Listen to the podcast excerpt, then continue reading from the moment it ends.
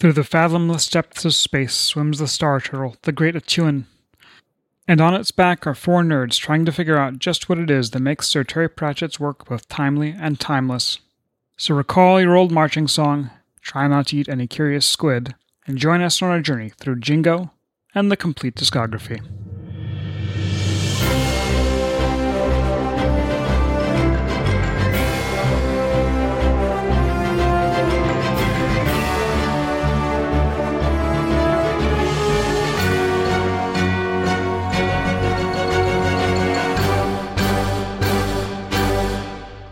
Tonight, uh, after our summer break, we are reconvening to record while discussing Jingo, a novel of Discworld, the 21st book in the series. This is getting into my very much my teenagerhood now because this book was published in 1997. We're creeping up on the modern era. Uh, and by modern era, I mean all the time that we spent in Afghanistan. Uh, yep. Uh, this book is only four years older than that length of time which feels oddly pertinent because boy, is this book um I, I did the exact calculations relative to Afghanistan and the Gulf War. Um so see scroll, scroll, scroll. Where the While Anna's doing that, we're joined tonight by our friend, colleague, sometimes, and uh, alien biology specialist, uh, Scott Paladin. Scott, do you want to introduce yourself? Um, hello, I, again, yeah. Uh, well, there's a possibility you haven't heard me yet on this feed. Um, That's true. Just on yeah. just on the other one. Yeah, yeah. Um, I am Scott Paladin. I am an internet uh, podcaster guy. I, I do some some work with uh, podcasts you may know or hopefully will go check out after this. Uh, uh, Monster Mechanics, and uh, which is a, a, brainstorming podcast where we fix creatures of myth and media. And um, see, I'll also plug Breathing Space, Fading Frontier, which is a sci-fi anthology audio drama, which is uh, very good, and you should check it out. So, Anna, your calculations. Yes. So, um, this book was published six years and eight months after the end of the Gulf War, and three years, 10 months before the U.S. invasion of Afghanistan.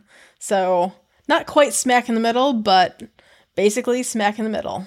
Yeah, within a standard deviation of the middle. Yeah, yeah.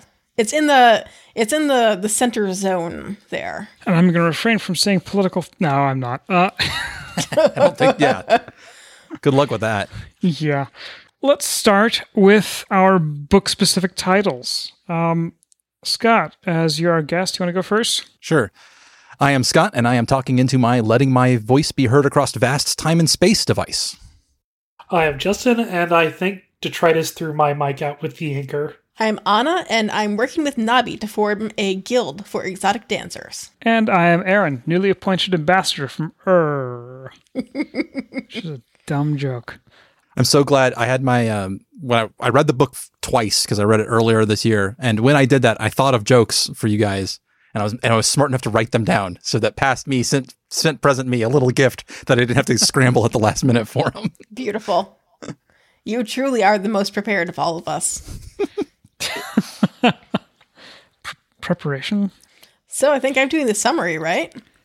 Yeah, Anna, would you like to summarize this yeah, Vimes heavy book? I'm pretty I'm pretty pleased with my summary this time. I think it's pretty snappy. So, due to shifting episodes around for our own nefarious purposes, uh, we've got two watch books in a row now. Our novel opens far out in the sea at the exact midpoint between Ankh-Morpork and its rival nation Klatch. An island has risen from the sea containing the ruins of a city that seems to have valued squid related art. This island is apparently called Leshp, and tensions ignite between the two nations regarding which one has a more legitimate claim to the island. Tensions have also arisen within Ankh-Morpork itself, which is home to a large number of Klatchian immigrants. Things come to a head within the city when the Klatchian prince Khufurah arrives with his staff, the prince is scheduled to receive an honorary degree from Unseen University, and Vimes has to fulfill his diplomatic duties by participating in the parade. At the parade, Vimes and the Watch narrowly foil an assassination attempt, and their subsequent investigation reveals both real and decoy shooters, and a number of suspiciously convenient clues pointing toward the Klatchians being responsible. Politics. Regardless of who's actually guilty, Uh, this was exactly the spark needed to ignite hostilities between the two nations. Khufurah's brother Cadram declares war. Vetinari steps down as patrician of Ankh-Morpork, totally of his own free will. And Lord Rust declares martial law in the city and orders the nobility to start assembling regiments. Vimes and the rest of the Watch resign in protest, and the Watch is disbanded. As a knight himself, however, Vimes recruits the Watch members to his own regiment independent of Rust, as knights report to the king or his duly appointed representative, neither of which currently exist. Following the trail of clues leads Angua to follow the prince's bodyguard, 71 hour Ahmed, to his ship and be captured. Carrot reports back to Vimes with this news, and the two gather most of the watch and commandeer a ship to chase after Ahmed. Fred Colon and Nobby Nobbs are conspicuously absent, however, as they've been recruited by Vetinari instead, uh, along with the inventor Leonard of Quirm for a special mission. On's admission, the four men pile into Leonard's revolutionary submarine, I mean, uh, no, going under the water safely device, and find that Leshp is in fact floating atop a bubble of gas, but that this gas is slowly escaping, and the island will inevitably sink again. All the various parties ultimately end up in Klatch. Vimes's group meets with Ahmed's tribe and learns both that Ahmed is himself a policeman and that he suspects Cadram of orchestrating the assassination attempt. Nobby, Colon, and Vetinari disguise themselves as street performers, notably featuring Nobby cross dressing as a dancer, and everyone heads the city of Gebra. Once everyone is there, Carrot distracts the two armies with a game of football. I told you we had a uh, t- Ted Lasso uh, tie in here. Vimes attempts to arrest both Cadram and Rust on the charge of disturbing the peace. And loitering in tents. And Vetinari announces the unconditional surrender of Ankh-Morpork, and that the treaty will be signed on Leshp itself. Vimes arrests Vetinari for treason at Vetinari's insistence. When everyone arrives at Leshp, however, they find that it has once again sunk under the sea, nullifying the treaty and the treason charges. Vetinari is restored to power and Cadram flees in disgrace, with Ahmed in close pursuit. Everything in the city returns to normal, with one exception. As punishment, I mean as reward, for his role in all these events, Vimes is promoted to Duke of Ankh-Morpork and promptly attempts to flee his own investiture ceremony by chasing after a thief, as is his nature. That was a very short summary for what is actually a substantially longer book than I remembered. Yeah, it is a hefty book. Um, there's a lot going on, and I decided to just try to really cut to the the meat of the action here. Yeah. Mm-hmm. Yeah, there's a lot of there's a lot of set pieces that you know individually are fun, but you know broadly are incidental to the thrust of the of the plot. You're right. Um, yeah, there's. it's a long so, book.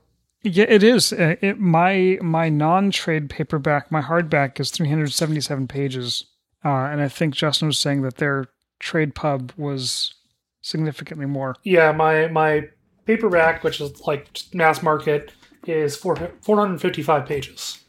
Mm-hmm. Dang. And somehow, as with many of these Discworld books, I only remembered the back third. Yeah, me too. Yeah.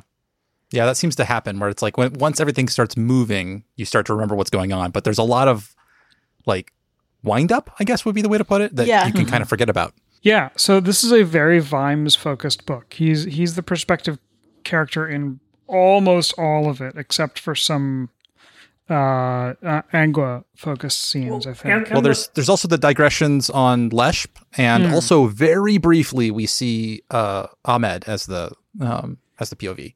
Or I guess we follow the the the Vetinari subplot as well. Yeah, yeah. There's a lot of Vetinari in this book too. Yeah. Yeah. Which is fun. But not the two of them together all that much. Damn it. Can't have everything. That's what fanfic is for. That is what fanfic is for. So Vimes is in this middle spot in his career. Uh, I think you know I, I, have a thing that we will go into later that I need Justin not to hear um, about how this is a very significant turning point for Vimes in terms of character development. It's this point where he's still basically mostly just commander of, of this new city watch. We get a little bit a little bit more Sybil in this. Not very much, not as much as we should, because Sybil Yeah. deserves a lot more airtime. Um, but Vimes has some adventures and experiences. Yeah. He does. Yeah. And a lot more in this book than the other Watch books. The other characters of the Watch are more orbiting around him than having their own subplots where they're going off and doing their own thing for the most part. Especially Carrot is really Yeah. Takes a much smaller role in this one than we've seen in um, the previous Watch books, where Carrot was like, you know, close to being a co-protagonist with Vimes. Yeah. That's going to only continue aside from some stuff in Fifth Elephant, Yeah. where Carrot sort of has ended his his character development mostly. Well, it's weird because you kind of can't take him anywhere without him having to leave the watch. Like he's he's Right. he's fallen to his role as second in command and has sort of the Riker problem. Like he needs to be a captain now, uh, in the sense of the head of the ship, and uh, you can't really do that without having leaving the watch. And nobody wants him to leave the watch. So Right. And he couldn't because he's he's the representation of Ankh-Morpork at this point. The good parts. Yeah, uh, speaking of the watch, we get, you know, all of our greatest hits over the water and under the water. Detritus continues to be a problem that we will discuss. Yeah. Uh, Angua gets a lot of screen time in some very cool scenes and some very funny scenes. Mhm. I think one of my favorites is when uh, Nobby is when they're in encamped and Nobby is saying something about getting things from the quartermaster and you and her like her eyes it's described as her eyes shooting open in horror which is just a very like Podcast. Nobby and Colon get a lot of screen time as well. They are the useful idiots for Vetinari. yes. they're just uh, there to pedal basically for most of that. Yeah. And If- and should be convincingly stupid enough to th- make the people in Klatch think that they can't be so stupid as to Yeah. be. pre- Yeah, that was good. Yeah. and and we got 71 hour Ahmed as well, yeah. who's uh our new Vimes alike. Yeah, Yes. I, I was originally going to compare him to Moriarty in my thing, but I think it, I think the best way to describe it would be if Mycroft Yeah. was that- an antagonist in a Holmes story. or even he's not even a true antagonist in a lot of ways. He's he's a yeah, i- i- he's a re- he's an interesting character. He's one of the more interesting characters in the book, I think. Yeah, Yeah. he's like Judge Dredd almost. Yeah, Yeah. he's a dirty Harry a little bit. Yeah, Yeah, absolutely. with a giant sword. Well, yeah, yeah, he's got the he's got the 357 Magnum of giant curved swords. yeah. Right. What's the line? Uh, it's not a concealed weapon; it's a concealed person. Yeah, if anything, he's a concealed owner. Yeah, yeah, he's he's an interesting character. it was interesting as I was reading as I was reading through the book or listening to the book. 'cause I, I was an audiobook person. Um, I one of the one thing that kept coming up to me is the idea that Ahmed uh, Vimes sees Ahmed the way that everybody else sees Vimes. Like he's always everywhere that nobody wants him to be, putting his nose into business that he should be, you know, he, he should uh, not be paying attention to, finding things out and causing trouble. And I love the idea that like there is an alternate version of this book where we follow Ahmed's version of it, and we get to see kind of like by the skin of his teeth the way he managed to pull all of that off. You know, Yeah. we there's a huge section of the book where he just was four steps ahead of the watch the entire time, finding stuff out, learning things, killing people, moving on. And I'd love to see the the the way he pulled that all off. And I would love to, you know, make get the comp- the uh, the contrast of how it appeared to from the outside world that he had everything under control the whole time, versus the oh crap, oh crap, oh crap, how am I going to pull this off? That was Yeah. probably actually going on under the surface. Especially, I'm uh-huh. guessing that I'm guessing that he also underestimated Vimes. Yeah. Well, he definitely underestimates Vimes's rage Yeah. Yeah. like Hulk strength because you know it's several times implied that um, Ahmed is you know an exceedingly dangerous fighter, but you know they're standing there in in the, the desert, and Vimes gets the drop on him at one Yeah. point, like from a standing start. the the only time that he explicitly like at one point he talks about how he had to slow down to make sure they didn't he didn't lose them, but the only time is because they're on the boat that's much slower than his boat. Right. I think and that Vimes is- it. Yeah, where he has to sabotage his own boat. Other than that, like you know, Vimes is on him like a terrier, you know, the whole way through, which is So there was a historical analog I that was picking at my brain, and I just thought of it uh, for 71 Hour Ahmed, which is Sidney Reilly. Um, Okay. For for this is this is uh, Sidney Reilly was a spy in the early 20th century, who is um, the the the real life person that Ian Fleming based James Bond on. Interesting. in addition to um, Christopher Lee, who's also Yeah. a big influence on. but yeah like it just the the um like literally the dude worked for the united kingdom germany and russia and japan at various points in his life but like the person who like ahmed's ahmed's purview is a lot larger than than vimes is and he's a lot more um proactive um and so it's just like it's it's definitely like it's a different type of policing than than what vimes does hmm Yeah. He's sort of he's sort of out there being judge, jury, and executioner. Yeah, he's definitely um Vimes with a lot more executive uh influence in both in both like the figurative and literal sense. Yeah, and then we get also a fair amount of Leonard of Quirm, uh, the mad genius. Oh, Leonard. He's the one who It's he's not the one who made the gun, right? Uh huh. Yeah. Yep. He's sort of like the I've always loved Leonard as the counterpoint to Bloody Stupid Johnson. Yeah. Of like Bloody Stupid Johnson, like nothing that he made worked.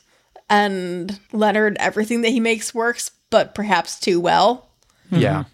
Mm. I mean, he's he's one long commentary on the way that science tends to be used for great evil, you know, over and over again, despite Yeah. his best efforts. That's that's the entire scientific field squashed into just Leonard of Quirm.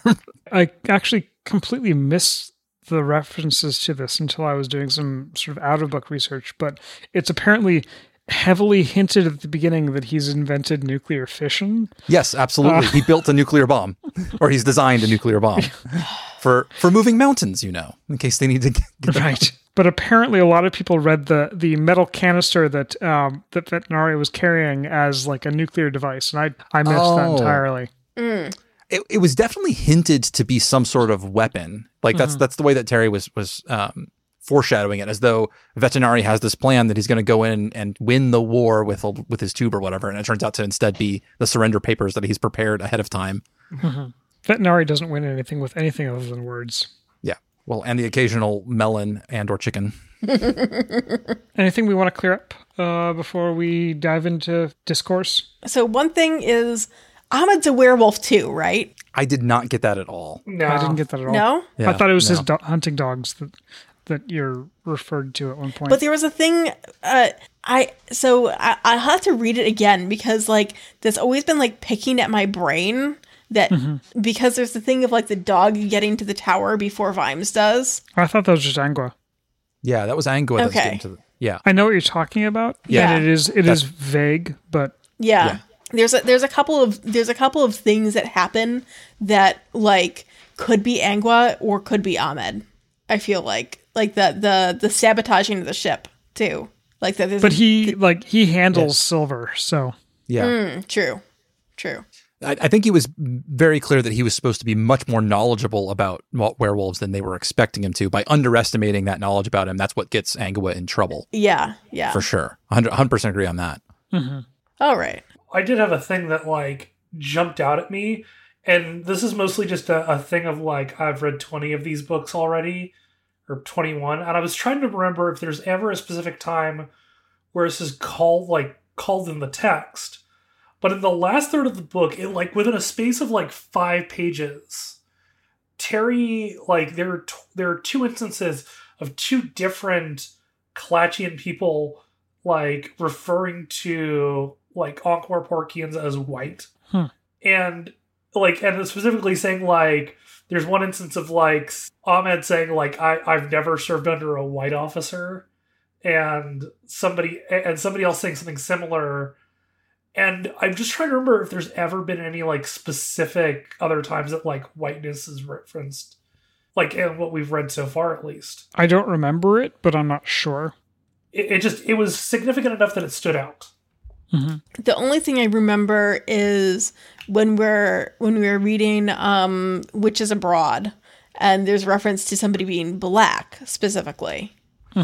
Right. This is just like it's a thing that stood out at me, and I'm like, it could just be like a thing, but it is like it's the only time I've ever seen like whiteness specifically being like a reference thing instead of mm-hmm. like Ankh Morporkian or something like that. Yeah.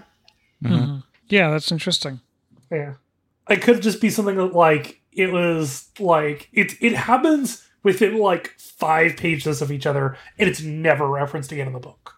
Well, and the the specifically like being led by white officers felt like it was a reference to something specific that I didn't have the cultural Yeah. knowledge for. Yeah. Probably Lawrence of Arabia. Yeah, I mean it's I mean it's it's it's partly a Lawrence of Arabia thing, but it was also like for the British Empire when they would use colonial troops. Yeah. Like like uh Indian or Anzac, like Yeah. even like with like Maori troops, like it would they would still be led by English officers. Yeah. And it was the idea that like it was the very racist idea that like oh yeah they're they are courageous cunning fighters but they need to be led by white men yeah, yeah. American Civil War too.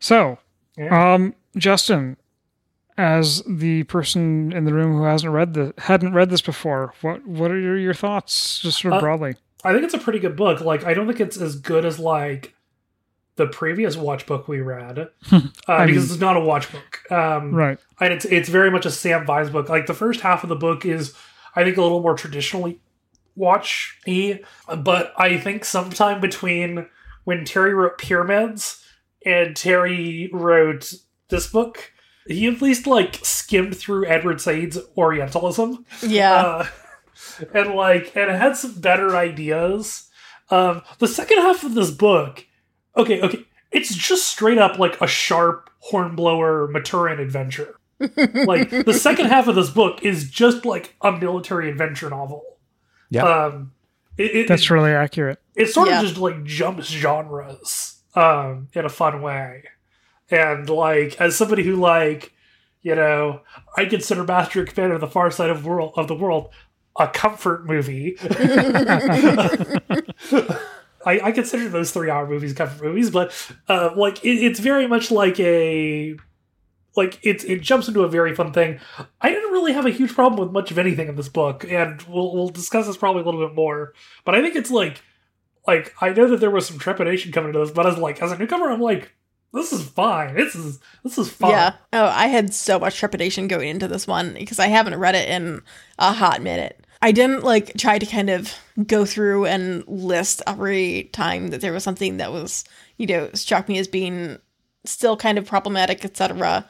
You know, I, I think it's not without problematic aspects that are still there, but it really feels like Terry is trying to turn a corner here um, after like sorcery and pyramids. It's not perfect, but it's a lot more self aware.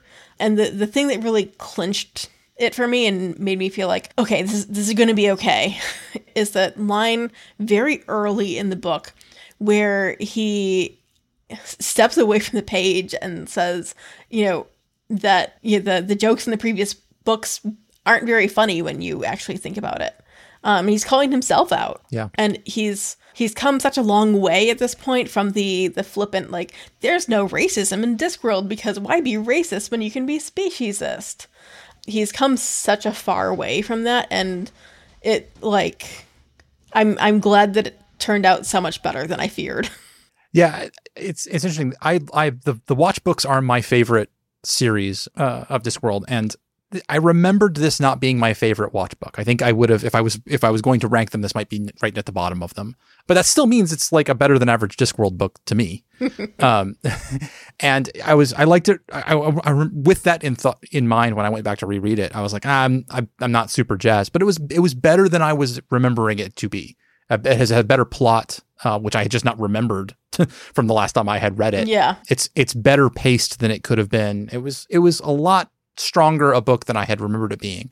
And I w- I remember thinking especially that like there is a way to tell police stories that can be very like inst- like let's uphold the institutions and and um and uh, the status quo, where the the police become the long arm of of the majority, basically. And this feels like one of the points where Pratchett says, "No, we're we're not. That's not the story we're telling with these things. The the police are here to fight the big to to prosecute the big crimes as well, the ones that the injustices of the world, and that often means aiming at those who have power rather than those who don't."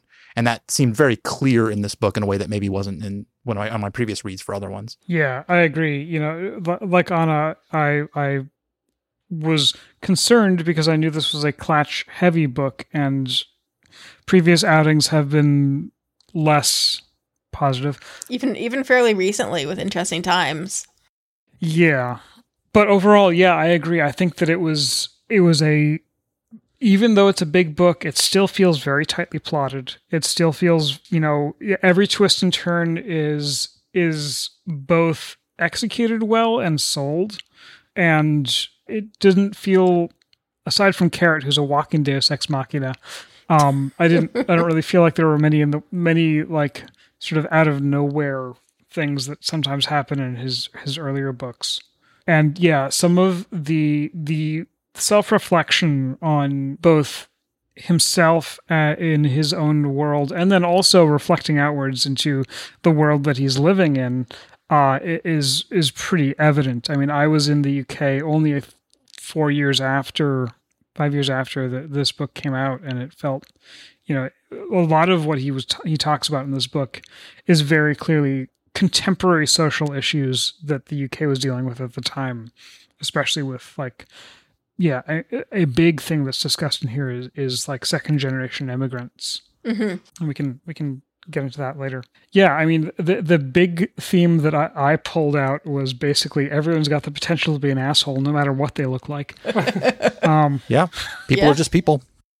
I feel like this is the first of the really transparently anti-war Discworld novels that that's a running thread. This one's the first one that really is like war bad.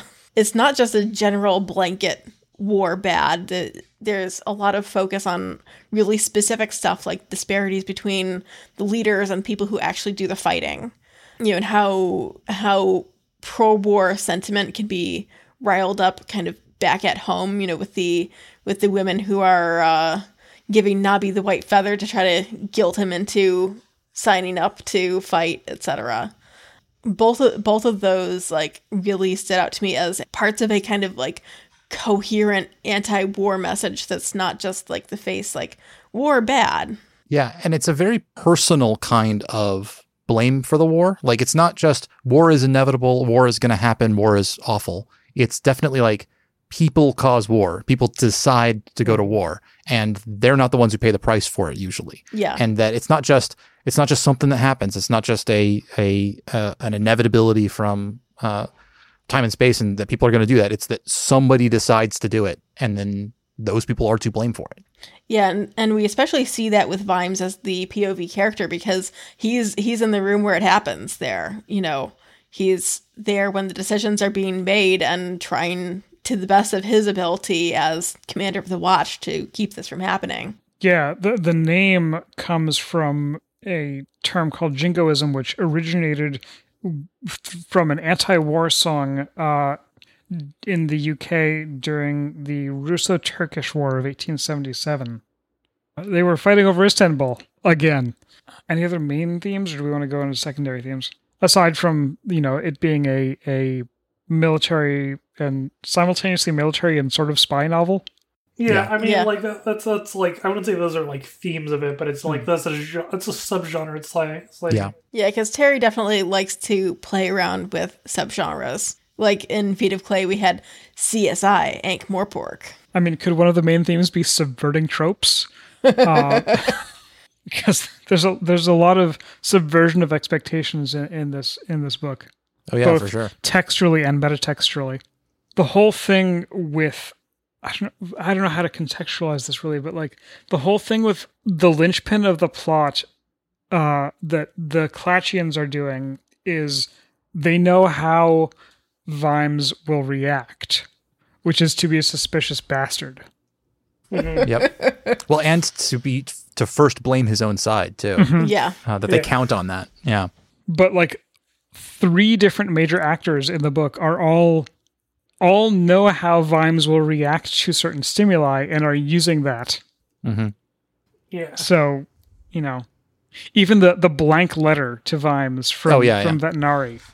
Which is It's just so veterinary. I, I, Yeah. I Yeah, a- a- and the other thing that I think we've touched on briefly so far, but you know, I just wanted to, to reinforce was the, the this like this delineation in Vimes's head, at least, and also on the page that police are not the military and shouldn't be the military. Yeah. Uh, you know, he's basically just like he says at one point, you know, if I'm killing people, I'm reading the wrong manual. it, it reminded me a lot of like at the end of the book when he's talking about like the, the police and the military. It reminds me of the the the line from Battlestar Galactica where where I had to look at it up because I don't remember the exact line where Edward James Olmos Olmos's Commander Adama says, "There's a reason you separate military and the police. One fights the enemies of the state, the other serves and protects the people. When the military becomes the uh, becomes both, then the enemies of the state tend to become the people." Yep. Yep. It's also a significant critique of the rich who sit behind the battle lines. Yeah. Yeah, and for send the sure. young off to war. Yeah, lot lots of uh from coming up from a bunch of different characters who are just like old, you know, white dudes who want to go off to war because they think it's a grand adventure and it'll win them clout and they don't really care who they get killed, including their own men, you know. Mhm. If it's satirized to the extreme when Yeah. Rust is starting to talk about like stories that his his nanny told him about you know the king you know sugar plum defeating the the the um yeah are yeah. you calling my nanny a liar? it's a good line. God, Rust. Yeah, Rust is a counterpointed by the through line of uh Tacticus which I also really Yeah. enjoyed yeah. Tacticus is a good through line. Uh, which Yeah. is very much like must have been Vimes's ancestor at some point because Yeah. it's all like how do you win a siege don't get in a fight Yeah. Uh, what do you do when your uh, when your opponent is inside of an impregnable fortress? See that he stays there. the the other one um you know take the battle by the scrotum or something like that and with the with the footnote of he was not a very honorable fighter and it's like that's such a that's such a Vimes move though that is a very Vimes Yeah. move. in in other tropes we have the um we have the kind of British drag comedy thing which I'm sure we'll talk more about Oh yeah. there's a, there's so much to unpack there. there's a there's a lot to unpack and I I'm not sure I'm legitimately not sure how I feel about it so Yes, same here. I don't know. I th- I'm okay with it simply because it's Nobby never aside from the original from the very first step, Nobby seems to be totally fine with it. Yeah. yeah And one thing I kept that that, that stood out to me was that the third person narr- uh, narrator keeps switching pronouns on it on Nobby, and to the point where I'm I get to the end of the book and I'm like. I don't really know where Nobby stands anymore. Like, Yeah. I legitimately could see him staying as Betty and being her or not. And it seems like they would be fine with that. yeah that that i think that if um if he hadn't been you know ordered to get back into uniform at the end who knows what would have happened um and the and also the narration does use the name betty for Yeah. a substantial chunk of the book i also liked that Nobby seemed to be very aware of it you know that it- well well Nobby was having this experience is definitely there was a lot of observation going on of like how women really are treated in society and you know about gender roles and stuff like that that i don't think had crossed his mind before at all yeah. I think it'll be definitely interesting as we keep reading through these books to see that that definitely impacts Nobby going forward. Um, and we see his relationships uh, with women, etc., change. And following that, I think will be great. On the other hand, we also get the Bugs Bunny subverted uh, with Nobby cross dressing because i- i- it's even called out in a footnote. Uh, you know, traditionally speaking, na- narratively speaking, when a, when a man cross dresses to disguise as a woman, they become, you know, irresistibly attractive. This was not the case with Nobby.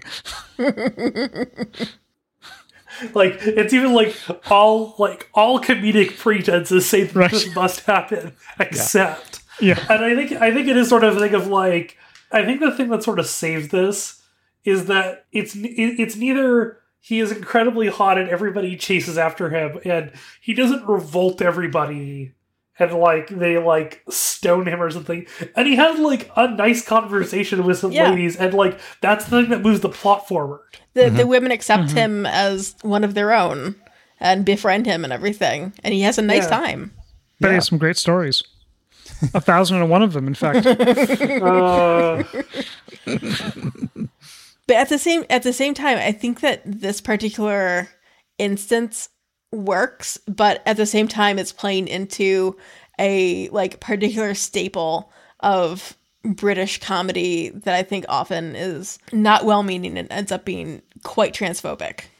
Yeah, you could definitely imagine reading this book from a particular point of view and just repeatedly over and over again, the joke over and over is just Nobby's dressed as a woman. Nobby's dressed as a woman. Wouldn't it be funny if Nobby was dressed as a woman?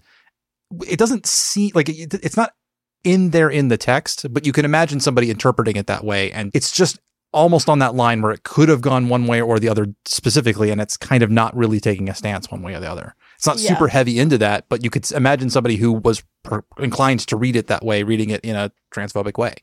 Yeah.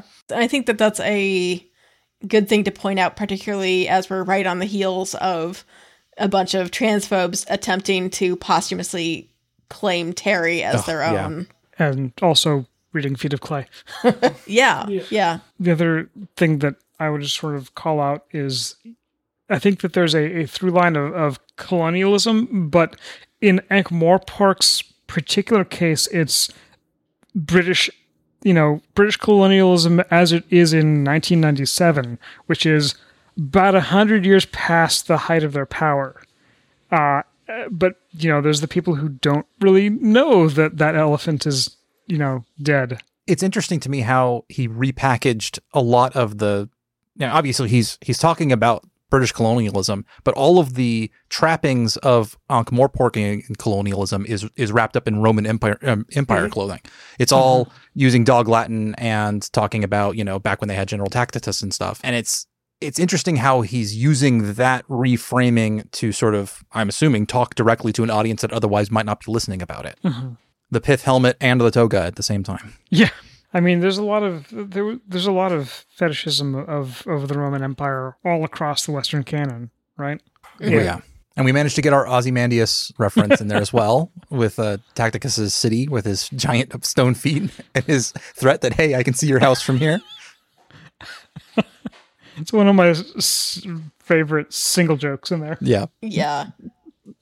Let's talk about some of the uh, some of the, the boots or buttons or whatever we're calling them moments. We, sh- we should have called them boot moments, but then Justin wouldn't have gotten that for no um, books and books and books. well instead it, it- no it's das boot moments Damn it. Beautiful. Respect. i mean that's that's the joke obviously it's going for with oh i call it the boat Right. Yep. Yeah. yeah. Yeah. It's it's sort of um, Hunt for Red October too, because it's got the screw drive, yeah right Yeah. Okay. it's got I the get it. caterpillar drive. I, I do enjoy the the fact that Terry recognizes that submarines smell awful.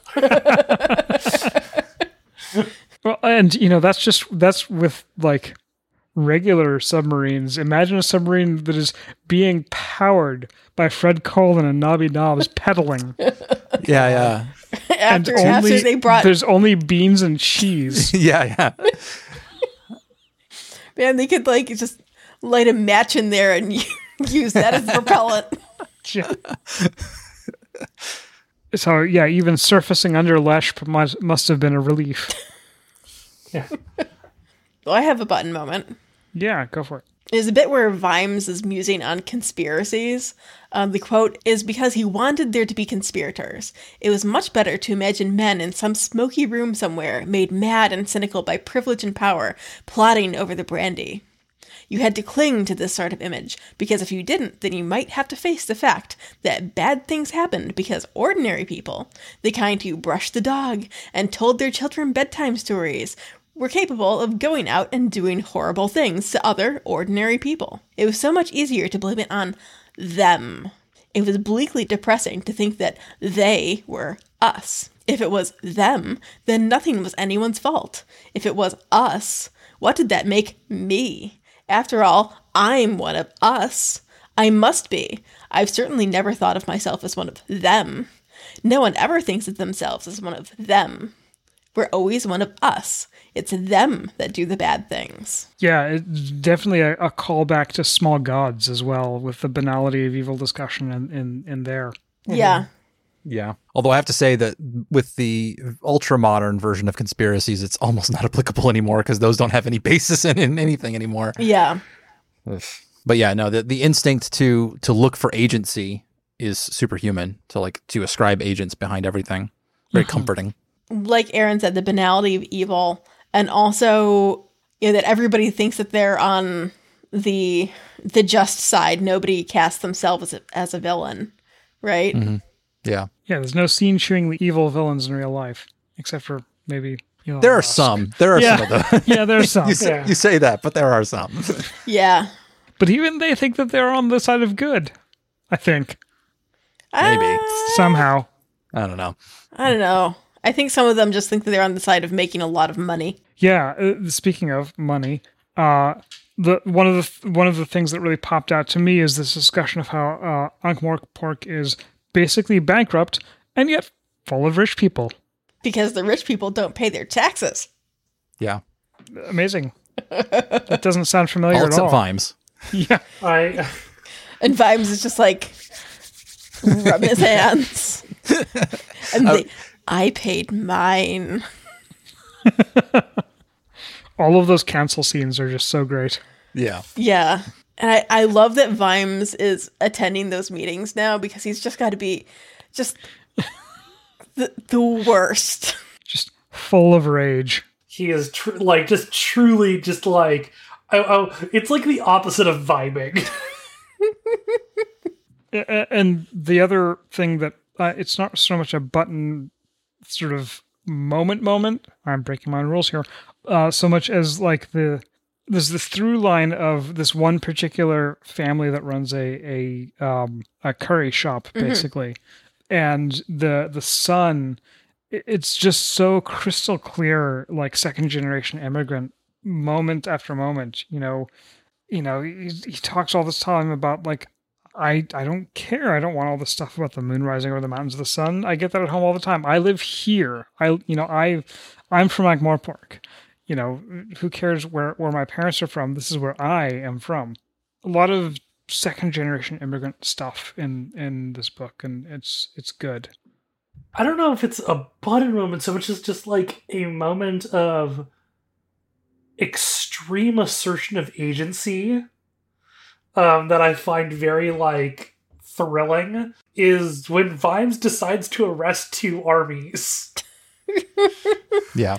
of like realizing that it's like that they're like as as like an individual he has nothing that he can do to stop a war except the preposterous Yeah. hmm and of course and, and then like doing it and through uh, I th- there there are some mitigating factors namely Carrot and like the audaciousness but I mean it works it's it's a Gets him really far. Yeah. Yeah. yeah Because I think I can at this point Yeah. in the narrative.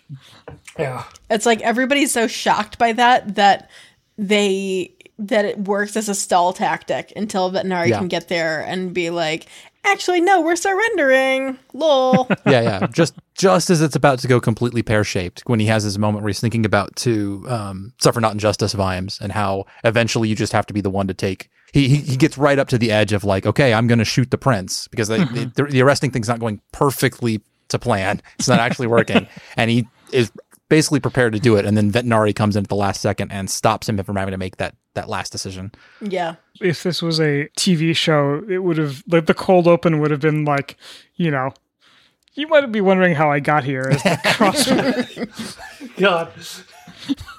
and he nearly kills the prince. Yeah. yeah, yeah. What's the line? is- The the uh, the look on the prince's face would keep him warm on cold nights if there ever were cold nights again. Yeah. Yeah. when Vimes says, like, looks at an Overlord dress, is like, that's right, it runs in the family. And then just later, it's like, I'm going to shoot someone today, and it might just be you. And then later, Ahmed, uh, Ahmed following up on that of like the last person to drop their, I will shoot the last person to drop their weapon. And it's, okay, you two tied. yeah. it's sort of it, it's it's got like this batshit like Coen brothers energy to it. Mm-hmm. Yeah. Yeah. Yeah. absolutely. Very much. Yeah. Burn after reading. Yeah, yeah, that and that fits with the that actually fits with the plot where like Vetinari definitely set Vimes down a route, but I'm not sure he expected Vimes to end up exactly where he was at the time he was. But if Vimes hadn't disrupted everything, then Vetinari's plan wouldn't to swoop in wouldn't have necessarily worked. So it mm-hmm. was, yeah, kind of a Coen Brothers plot where everybody was was not quite sure what they were doing, and it all worked out in the end. And everybody ends up together in the climactic scene. Yeah. Well, actually, actually, that dovetails really nicely with one of my favorite bits from this book. Is there's a musing on Vetinari and how Vetinari doesn't actually plan things. Yeah, That because like if you were to plan things, and that mean that you had to know everything, and if you knew everything, you could take actions to stop whatever it is from happening, and like so that Vetinari never plans. It's basically just that he's observant and like has good tactical thinking and like you know has a good sense of how to act. He's a natural juggler, so he can look at all the things falling out of the sky and grab them and put them in the right place. The quote about juggling is so good. Yeah. Because it just like it's a very like throwaway line, but it it, it like perfectly. I, I'm trying to find it. This is the book, of course, that I like that I decided to read with the brick cop, like the, the the dead tree copy, and And it's helpful to always know where the chicken is. Yeah. yeah. How strange. It's hardly a skill, is it? One knows where the objects are and where they want to go. After the cat after that, it's just a case of letting them occupy the correct positions in time and space. You're dead good at it, sir. Practice often, do you? Until today I never tried. He's there juggling with like knives. Yep. Knives and watermelons. Yeah. I feel like that's really the core of like Vetinari's relationship with Vimes is that he's never sure like exactly what Vimes will do, but he knows, you know, he knows Vimes' trajectory. And so he knows that if he if he tosses Vimes in a particular direction, then Vimes will do something good. Use, Vimes will do something useful. He's not playing Vimes like a fiddle. He's it's like a jazz improvisation where he knows the chord changes, but he doesn't know the tune. Right. Mm-hmm. Uh, one of the other things that I really liked about this book was the through line of the uh, middle aged fishermen and their thoroughly embarrassed teenage sons. Yeah. Oh yeah. It just played so. It, it was sort of a microcosm of the entire book, really. I, I absolutely love the line where the it's, it's right in the beginning where the two the sons are they look at each other and although no words are spoken, it was an expression that was modulated with a lot of information. Yeah. So, starting with the incredible embarrassment of having parents and working up from there. I'm like, that is such a good line. I have been in that exact situation sitting at a at a family gathering with some friends of a friend, and it's like, oh yeah, I think Ree Pratchett was in her late teens or early 20s at that point. So Oh, yeah. he was probably working off of notes. And then the other there's there's a lot of physical comedy in this book too. I mean with, with like Fred, but the thing that that really stuck out to me was was uh, in Leonard and Vi- Vetinari's initial conversation at the beginning of the book about the island. Uh, Leonard catches him so completely by surprise with some information that he doesn't catch up until the next page. yeah. He has to come back. Yeah, Yeah. he has to like Wait, Uh, the- what? run through his traps. Yeah, And the description that it was like the you know heard the, heard them coming back and then paused for exactly as long as it would take someone to catch their breath and seemed like they had been stro- like they hadn't been running. yeah. Such a good line. I love that. Yeah. And then Ahmed being substitious, which is very similar to Vimes, I think. Yeah, yeah. Being a little, maybe even being a little bit knurd. Yeah. Per- well, I mean, Vimes is permanently knurd, right? Yeah, yeah, yeah. I suspect that Ahmed may be the same way. Yeah. 71 hour Ahmed was not superstitious. He was substitious, which put him in a minority among humans. He didn't believe in the things that everyone believed in, but which nevertheless weren't true. He believed instead in the things that were true and which nobody else believed. Uh, there are many such substitions, ranging from it'll get better if you don't pick at it, all the way up to sometimes things just happen. That really, that really is a, Oh, yeah, a that's a Vimes point of view. I particularly like Vetinari's. Uh, the way I put it was the one neat trick all warmongers hate, where he at the at the climax of the book Yeah. strolls in and just surrenders, and and and like we said, we we he doesn't plan, but he was kind of ready for this solution, and he has the thing where it's like, okay, well, we're gonna give you everything you want, and to the point where you can't say no, and then oh yeah, well we'll we'll ratify it on Lesh, of course, knowing in his back pocket that it won't be there in time, and meanwhile letting everybody else get kind of frazzled over it. And then the the detail of him requesting shackles for him to be brought up on treason charges, and, and talking about, uh, uh, do you even have a hurdle like we that I need to be dragged in on? Just so incredibly smug. I love it so much. It's Yeah. it's a hundred percent drama llama. And Carrots, like, I believe the punishment for treason is hanging, drawing, and quartering. I'm familiar with the quartering, but I'm not sure about the drawing. How good are you with a pencil? I look how he like he gets handcuffed and he's like, I expect shackles. yeah, I expect more of my watch. we're getting we're gonna we need to get some shackles so the next time this happens we can do it right. And I and I really like Vimes throughout that because he starts off with like, "Oh no, I could never arrest Vetinari. He's my pal, essentially." Yeah. And then he's like, "No, no, I That's the whole point. absolutely need to be able to arrest Vetinari. Otherwise, I'm not doing my job." hmm You know, what is the watch for unless everybody is held to the same standards? Which is interesting if you think, what, 15 books back to when Carrot first enters the city and immediately arrests the, the head of the Thieves Guild. Yeah. Yes. So things change, I guess. Yeah. And maybe that's Vetinari's plan, but it isn't plan. Yeah. But but also the Thieves Guild is an insurance guild. So, Right. Yeah, yeah, they're not really thieves these days. I also really do love the leverage that Vetinari gets over Vimes to get him accept to accept the dukedom, Oh yeah, uh yeah. which I will rewrite history for you. Which this is why I ship them. Yeah.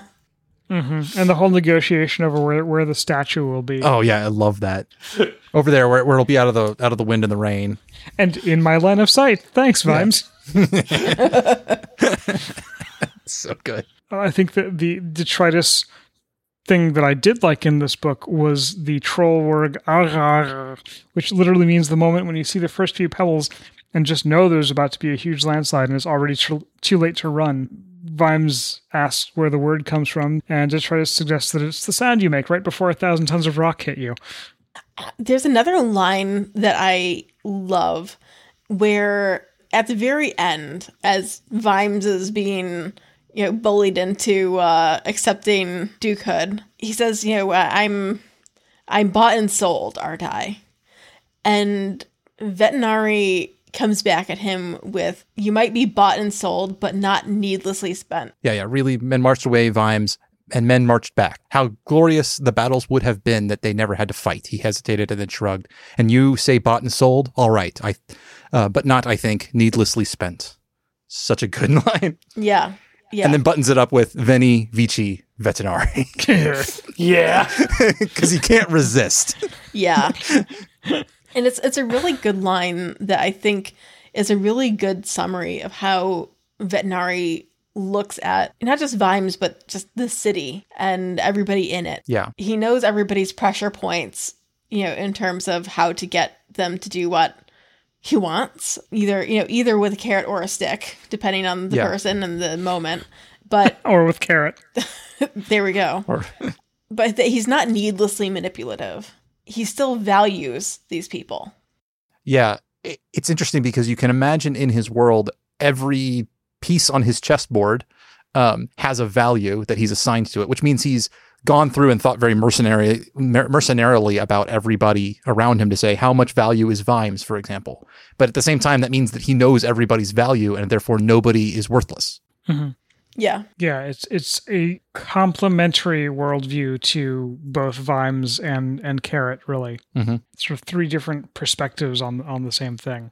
the the thing that uh, that I really wanted to sort of briefly focus on was was Sergeant Colon's development throughout the book, Mhm. um, because he really starts out as like the almost s- the stereotypical lower middle class, just mainly like casual, unthinking racism uh, that he engages in, and you know it's brought to his attention in in various different ways, but I'm not sure it's so. It's, interesting how he how we see him learn throughout the course of the book, and I don't know if it's active learnings or or like at the end. I'm not sure if it's a really surface level thought where he's like actually, you know, the Klatchian's head makes me really uncomfortable, and you know, uh, so maybe we should go somewhere else instead and not Glor for that, or if it's or if it's more subconscious.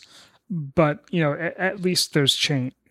Yeah. You know, there are a lot of ethnic slurs in this book for a, a made up, but based on a real selection Yeah. of people, Yeah. and it's never not commented on by other by other Yeah, yeah. people i in the scene. Mhm. Yeah, yeah, to the point where you know Vimes pulls him aside, and we can imagine what what earful he gives. You know, uh, Colon, who only a few paragraphs before he had Vimes had mentioned in the uh, narration that you know Fred was a was a person who'd earned calling him Mister Vimes. You know, like a Mister from from his it, it didn't matter because he'd earned it. And then hearing Fred say a slur, he pulls him aside, and Fred comes back shaken, and it's like okay, you know, this is something that that matters to the people that it matters. You know, like it, it it's important to call people out on it, which I think is cool that he Mhm. that he was willing to demonstrate that so explicitly. Yeah, I really enjoy Nobby in this book, like in general. Nobby's snarky poking, Yeah, exactly. Yeah. That that like when Fred's like, "Oh, they're they're not our kind of people," and Nobby's like, "Well, what what are our ki- kind of people, Sarge? Uh, could you could you explain it to me?" And I, I think it's Nobby's perpetual needling in part that gets Colon to think about things a little bit more because he's he's really forcing Colon to like delve down and say exactly what he's thinking. hmm And you know, we also see a bunch of stereotypes from the other direction too. You know, nobody is without sin in this book. Mhm. I feel like I wish that there had been some sort of in-universe ethnic slur or something like that that was not something that existed in real world. I think that's a tall order, especially with the parallels that I th- think he was trying to draw, but I could imagine that being extremely you know, even though it's being called out, it's still there everywhere. Like there's Yeah. slurs on it's just everywhere and i think that that could be extremely jarring to read i found it fairly jarring myself. That being said, I know some people who wouldn't having it pointed out in fiction for that for for words like that would point it out to them in real life that that was a word they've been using that they probably shouldn't have and that they mm-hmm. might not have caught the same because it's not so much that they think I know I've, I've people in my own life who didn't realize they were using a slur because they didn't think of it as a slur. They thought that was just what you call it was a funny thing and they didn't realize the impact they were having. That sort of unthinking racism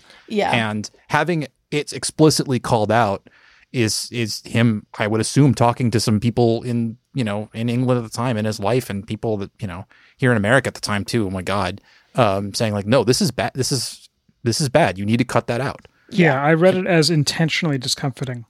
Basically. Yeah. yeah But you know, speaking from a point of view of somebody who he could be talking to, as opposed to somebody that the slur could be potentially referring to. yeah yeah but at the same time i definitely wouldn't fault anybody who decided for to put the book aside um and not finish it Yeah. based off of uh, yeah based off of that and it's interesting because it's it's a slur that he used himself in um pyramids non you know, with without commentary on it too. yeah so then in, ca- in that case one of the people he's calling out is himself Yeah. yeah Let's see, anything else that we want to sort of pick at and discuss in terms of things that we're not so sure about?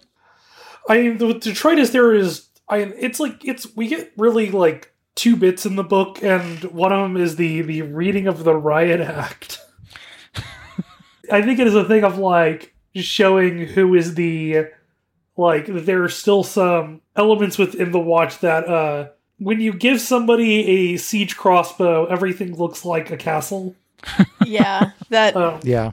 he's sort of the the poster troll for police brutality. and there's no actual like instances of it. Yeah. Unlike in guards, guards where like they randomly like the guards will get into fights and just like randomly pull people into alleys and kick their asses. Mm-hmm. There isn't any of that in this book. Yeah. Well, except when Fred and Nobby try to do the spy thing of knocking people out and taking their clothes and Yeah, have the I- I- opposite happen. I but love in that, yeah, I love Nobby pointing out that technically it worked. Like, yeah. it's just not how they expected to. Yeah, we we've talked about the the Nobby cross dressing stuff. Uh, I don't know if we need to make any more hay out of that. Yeah. Except that I, I I I didn't mention earlier, but I still I feel more more and more bad every time they make a nan, a, a Nobby is disgusting joke over mm-hmm. time. It's like mm-hmm. when I I remember when I was younger thinking it was fine, and now it's just like I just feel sorrier and sorrier for Nobby as time goes on. Yeah. like, oh, poor little dude. He's just he's trying his best. Yeah, I, I did like how he tried to staple the bo- the Book of Om to his uh, his uniform though, because it was like five inches thick. The, the yeah the joke about the arrow being stopped by the by the book. And a shame about the seventeen others. Yes. it's a really good joke too. This is jumping back a bit, but I think this is also I think this is the first time we've actually explicitly heard Fred's military uh, career. Same with Nobby's, right. I think. Yeah, they, they, they- they reference it like like, they reference it. I think early in guards, but like th- there's never been like distinct listings of stuff.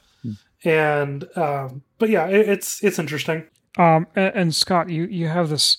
I, I- definitely want to talk about Carrot. So let's, Yeah, let's talk about Carrot. I don't I don't know what to make of Carrot in the last half of the book. Um, because he he has up until this point been so resistant to being a king. Like that is a thing that he it's very it's clear to in the narrative that he has been sort of offered this that he could take it if he wanted it and he's been very clear about not wanting to do it. And then he goes off into this adventure in the desert and starts like kind of leaning into all of the things that he had previously been leaning away from in other books where he sort of starts leading these uh the first the first the men that come with Vimes and then the dregs the dregs. And then like over time just sort of leans further and further into it and to the point where he's talking about how he could uh, set up guerrilla troops and you know end up on a in a in a war against the the uh against the um, the Klatchians, and he's ready to he's ready to run off and become Lawrence of Arabia all of a sudden, which seemed sort of off for what I had expected from his characterization. I have an idea for this. Okay, Is it like the main safety valve preventing uh, the divine right of Carrot okay, is Vimes. okay, and that Vimes is there to like one be like help him sort of like towards the right path of like the common man. Also, it's there as a reminder of this is what happens when a king tries to come into uh, Morpork. Hmm. However, what Vimes Vimes needs Carrot to be a little bit more carrot in this book, and so he's not like trying to block that. Hmm. That's that's my theory. It's like it might even be on like a subconscious level. Yeah, it could be. Um, I, I, I the, only thing that bothers me about that is that it's been it's sort of shown that Carrot cares about this before, and that if now he's sort of not even not even just willingly, but kind of exuberantly jumping into this role that he hadn't that he'd been leaning away from before, just seems a little bit odd for Carrot as a character. You know, it's it's it's it goes back on something I thought he was he was all about. I think it's partly that he doesn't want to be king of Ankh Morpork. okay, That I don't think he has a problem with being a leader. Like we see him in Ankh Morpork kind of leaning on the natural leadership quite a bit, you know, with the that he knows everyone, everybody listens to him. Yeah. Chekhov's football. Yeah. Yeah, yeah. I think it's almost that you know, in in the desert, nobody's going to make him king of the desert, right? okay, And so, you know, he doesn't have the stopper on him that he always has in Morpork, where if he kind of acts the most carrot, you know, somebody might just stick a crown on his head and call it a day. Right. Right. Versus Yeah. like out in the desert, he can sort of let it all loose because nobody's going to make him king there. He can just lead. it very well could be.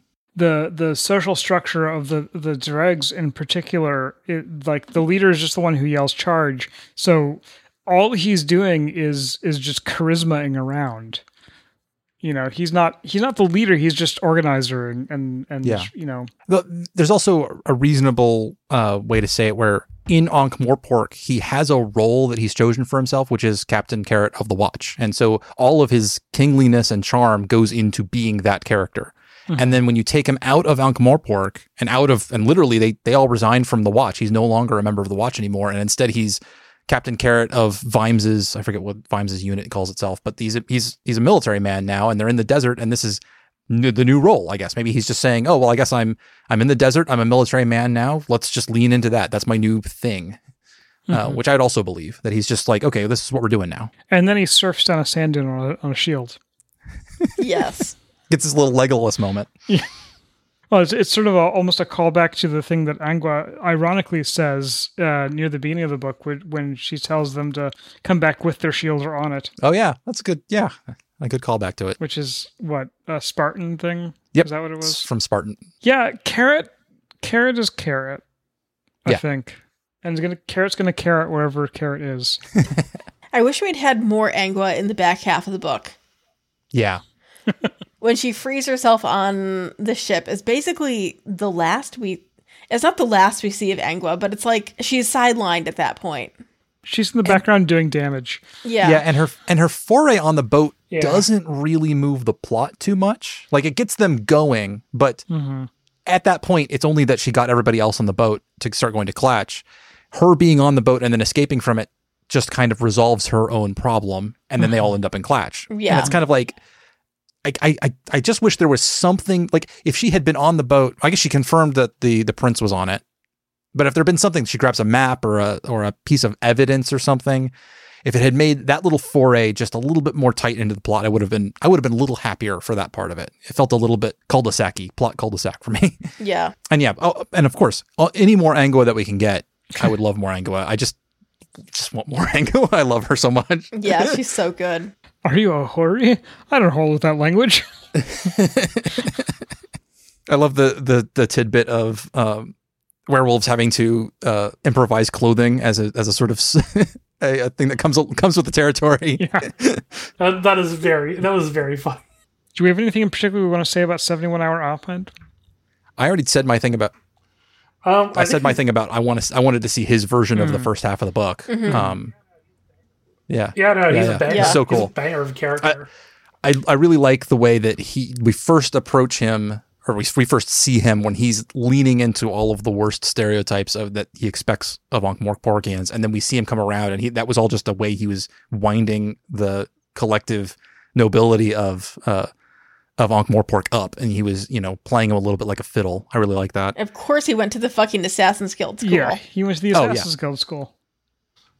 that that was the best part of it. oh yeah, like, yeah. I just oh, happen to have a license so I could kill this guy and there's a contract on him so it's all cool Yeah. I love the story of how he got his name too. Mm-hmm. yeah Because that's that's the piece where it's like, oh, he's he's just mirror universe vibes, right? yeah Because you know, he got he got his name because he he broke the, you know, taboo of hospitality or the, the tradition of hospitality within the tribe um by, you know, killing a person who poisoned a well one hour early. Um, but he's like, I had the evidence at that point to know that he definitely was the person who poisoned that well. So like, why fucking wait? Mm-hmm. yeah I killed a person. He killed a town. Which do we think is worse here? yeah You know, once that's explained, it's like, oh, Vimes would absolutely do that. Yeah, like I'm now fully bought in on that like Ahmed is like Vimes and Vetinari's like mirror universe adopted child. Because he went to the assassin school, he's got like he's the, he's basically like the, the Klatchian super cop. I just want to imagine that he's got like a very Oh, he's got all kinds of scar. scars so yeah Yeah. as can as by canon Yeah. Wait, fuck. We talked. We forgot to talk about the the multiverse. We hadn't touched upon it at all yet. Yeah. The that that that God, I actually kind of don't dig the the introduction of the disorganizer, but it is because it's kind of like what is this doing here until it gets to the moment where it where that thread kicks off at the at the climax of the thing, and it's like, oh, okay, all of this faffing about we were doing with this little comedy bit um, of the of the disorganizer. Uh, first being just annoying, and then being like blatantly wrong and showing the e- like the other path, the other the other the other pants leg of the trous- trousers of time, Trousers And of then- time. and then getting to the climax when we hear all of the characters that we care about, like oh, you know, seven oh one dot, you know, uh, uh, Cheery Little Bottom dies, you know, then D- Detritus dies, and then like it's that hits like a freaking freight train when it comes in. I, I like Yeah. makes it, that whole thread worth it. Mm-hmm. Yeah. And yeah, that's the fuel that Vimes needs to fuel his rage. Yeah, uh, Yeah, that's that's really good. And I also fucking love that the the end is just a Captain Hook reference. the disorganizer gets eaten by a fucking shark and is just telling the time and giving the schedule from inside the shark. I do like the fake out where Death picks it up first. Yeah. and you, you think, oh, for a second, and he's like, I don't He's need this. Nope. Generally speaking, my contacts stay contacted. I, I don't know if anybody else noticed this, but at one point, the camel that Vimes is riding, he yells at "You bastard," which is a lovely little callback to pyramids.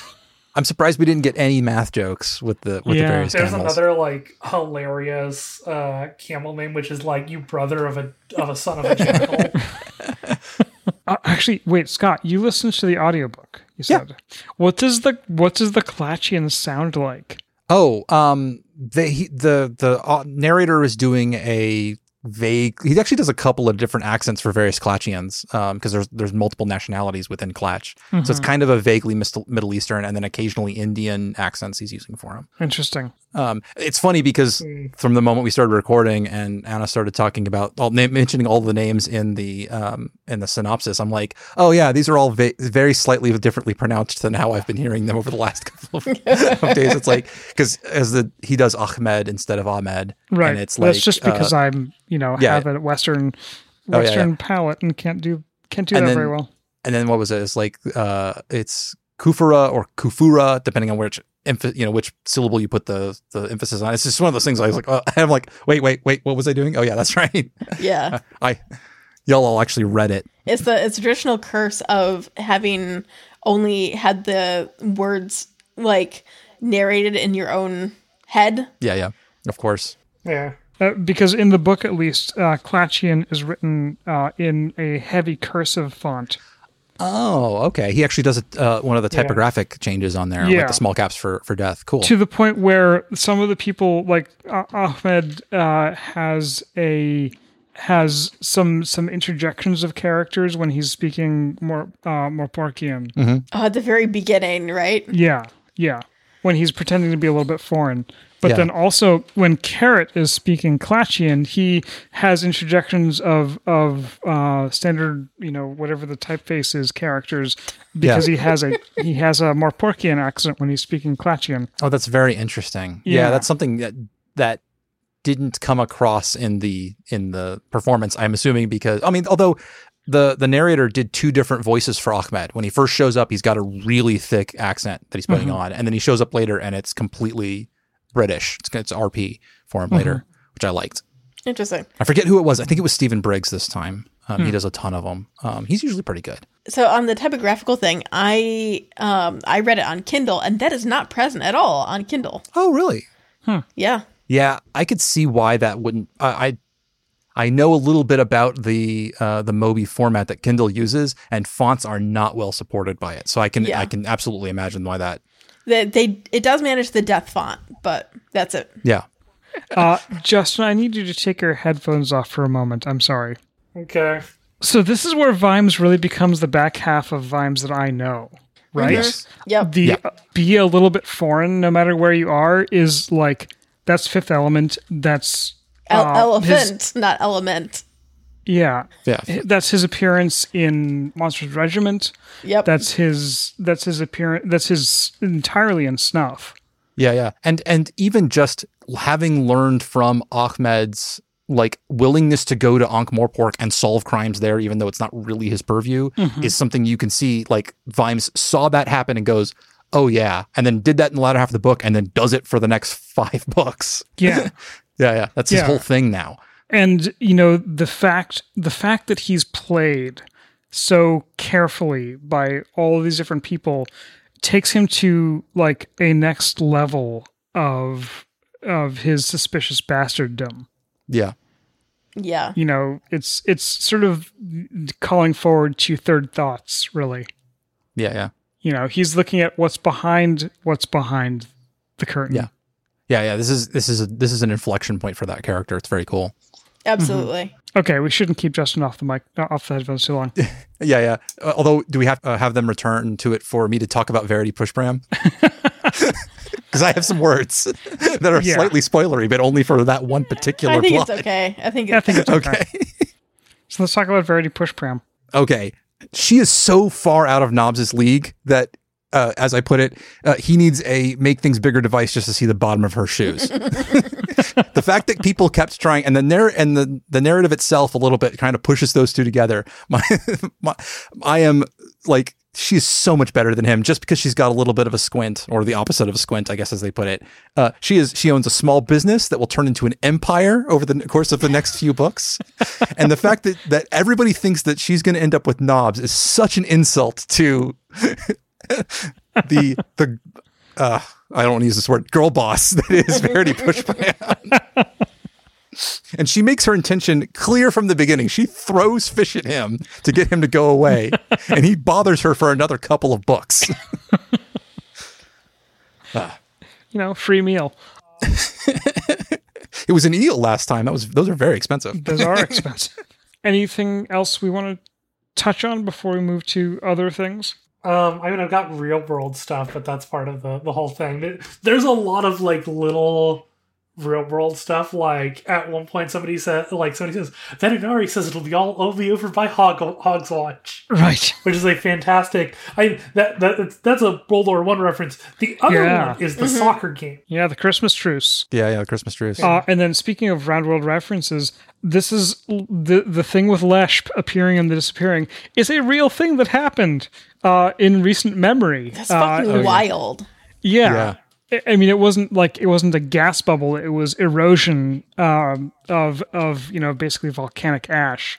But this is an island that periodically appears and disappears, um, a- and has been the subject of, of minor conflicts um, i- i- that have involved, among others, Britain, France, Spain, and the Kingdom of the Two Sicilies. So, yeah, he was writing from reality, which That's is great. I really want to learn more about the history of Leshp because, like, there's all of the. It's like the Squid City, right? there's some Cthulhu shit. We- we didn't bring it up till now, Oh. but Yeah, does no, this that's make fucking okay? So Innsmouth. the the curious squid, squid are obviously sentient, right? Like they're they're smart enough to make cities, and people eat them. This is like a No, they, they don't eat them. They catch them very and then specific- very but they specifically don't eat them.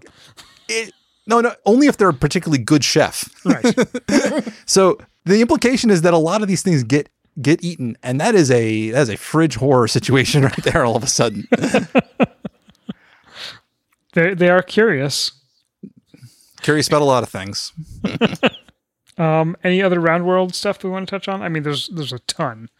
Uh, Yeah, this is a it, it is one that's just chock full of um Mm-hmm. um I, I yeah that, that that, like I could we you know you could go through the, oh there is one there's there's a bit about a translation of the holy book in Klatch Oh yeah, yes.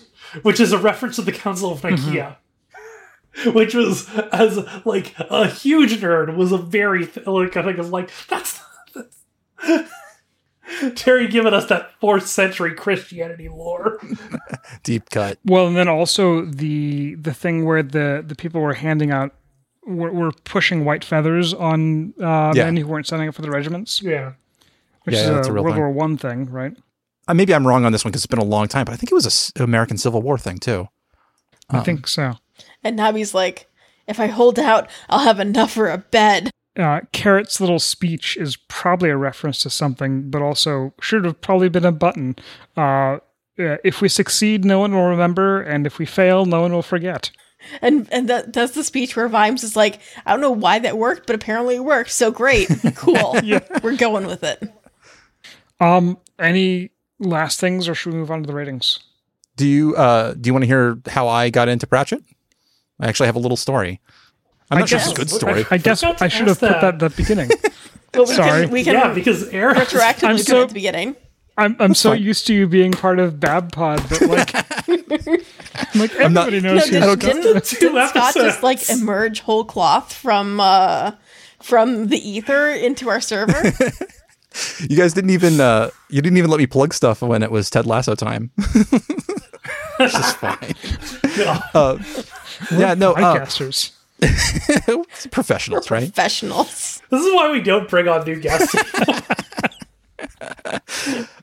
No, then we do okay with the new guests. It's the repeat guests that are the problem. right. Yeah, Or- yeah. or- or- you're too comfortable. Pre pre Pete because I think you may I- actually yeah.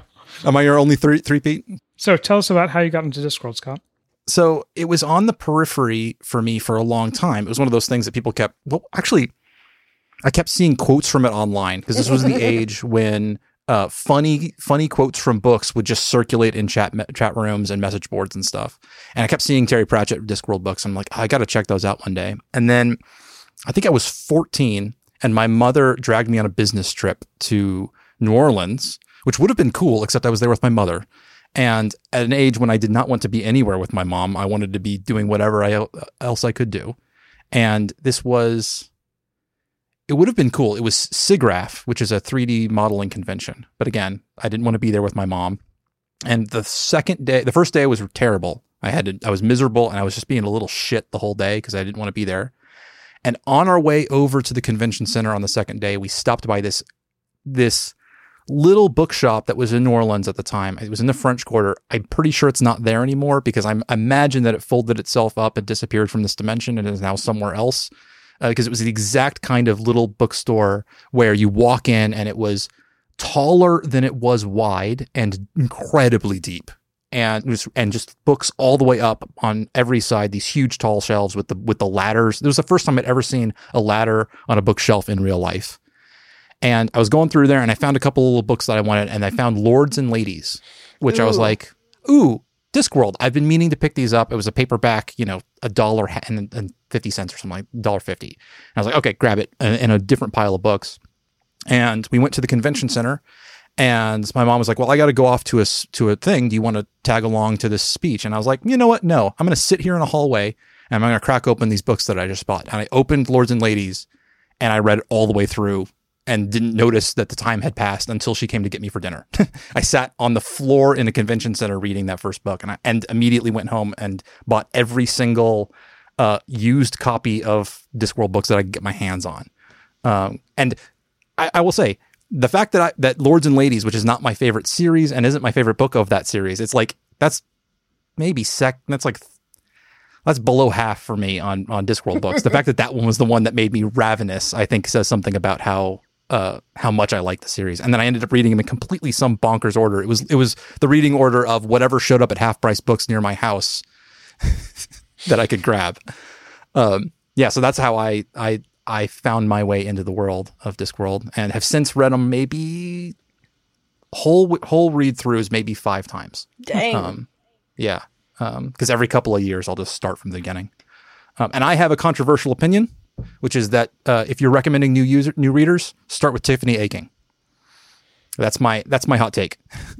uh, it's the one that is meant for Pratchett wrote it with the intent for new new readers, so you don't need to have read anything before. But it's also peak ability for Pratchett to write. Those are the best books for new readers. They'll get you in, and if you like them, then you'll be good. Um, and, and despite the fact that the guards books are my heart and soul, and I will love them to the day I die, I would say start with Tip- Tiffany Aching, Yeah, although which you I guys think, haven't got to yet. yeah, I think Shepherd's Crown has to sort of Oh yeah, I I don't think you should read them all the way through. Yeah. I think you should read the first maybe two Tiffany Aching books, and then if you like it, you can go back and read the other stuff. But yeah, Wee Free Men is such a solid book. it really is. Amazing Amazing Maurice is a good starting point too. I can't believe Hmm. you haven't read that, Scott. I'll tell you right now, somehow it didn't register in my brain that it was a Discworld book. It absolutely is Discworld. It's set in this is what I found. This is this is what I've this is what I found out, and I'm like, how did it just not show up on my radar somehow? Um, and then it, I just haven't gotten around to it since then. I think my last I think you'll love was it. The- five. definitely check out the audiobook for it too. It's uh really really solid narration. Oh yeah, I do have it. Okay, great. So yeah, it'll come up. I may go out of order for that one because I'm, I'm not going to. You guys, if, if I've if I've been keeping up with you guys on your read throughs, then I won't hit that till like I don't know, Next 2003, 13 almost. no, next year. But I think I'll go out of order for that one because I really should read it. There's some good cat stuff in there. I think it's time for some ratings. Yeah.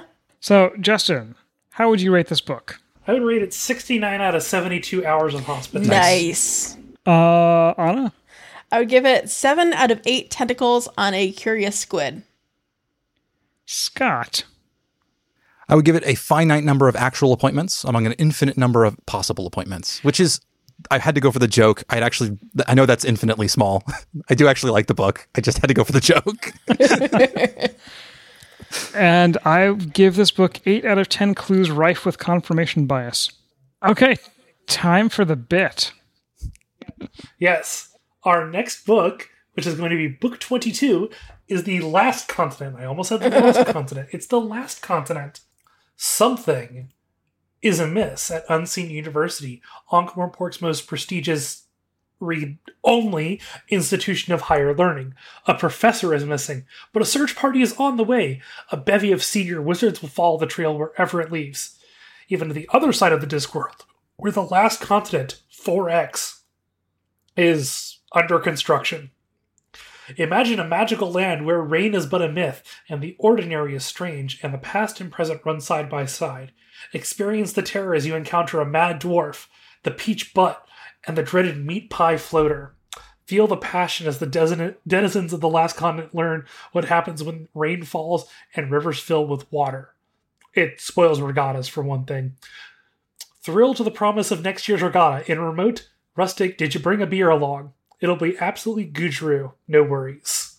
As do we, are we do we have an Australian that we can call? I'm, I'm working on it. I think that the Pratchett podcast may be joining us. Okay, Good. Hopefully. Hopefully. Uh, I'm looking forward to not getting half of the things. this is this is another one that I've got some trepidation about here. So we'll we'll see. We'll see because And Jingo turned out entirely different from what I was fearing. We fearing. shall see. But interesting times was exactly what I feared and then some. On the plus side, I think it's the last Rincewind book. Oh yes.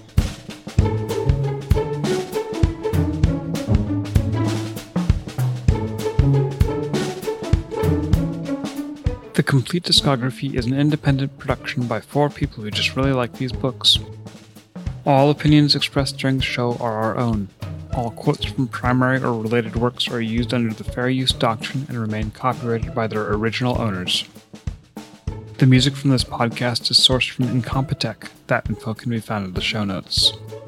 The rest of it is distributed under a Creative Commons 4.0 attribution, non commercial, no derivatives license.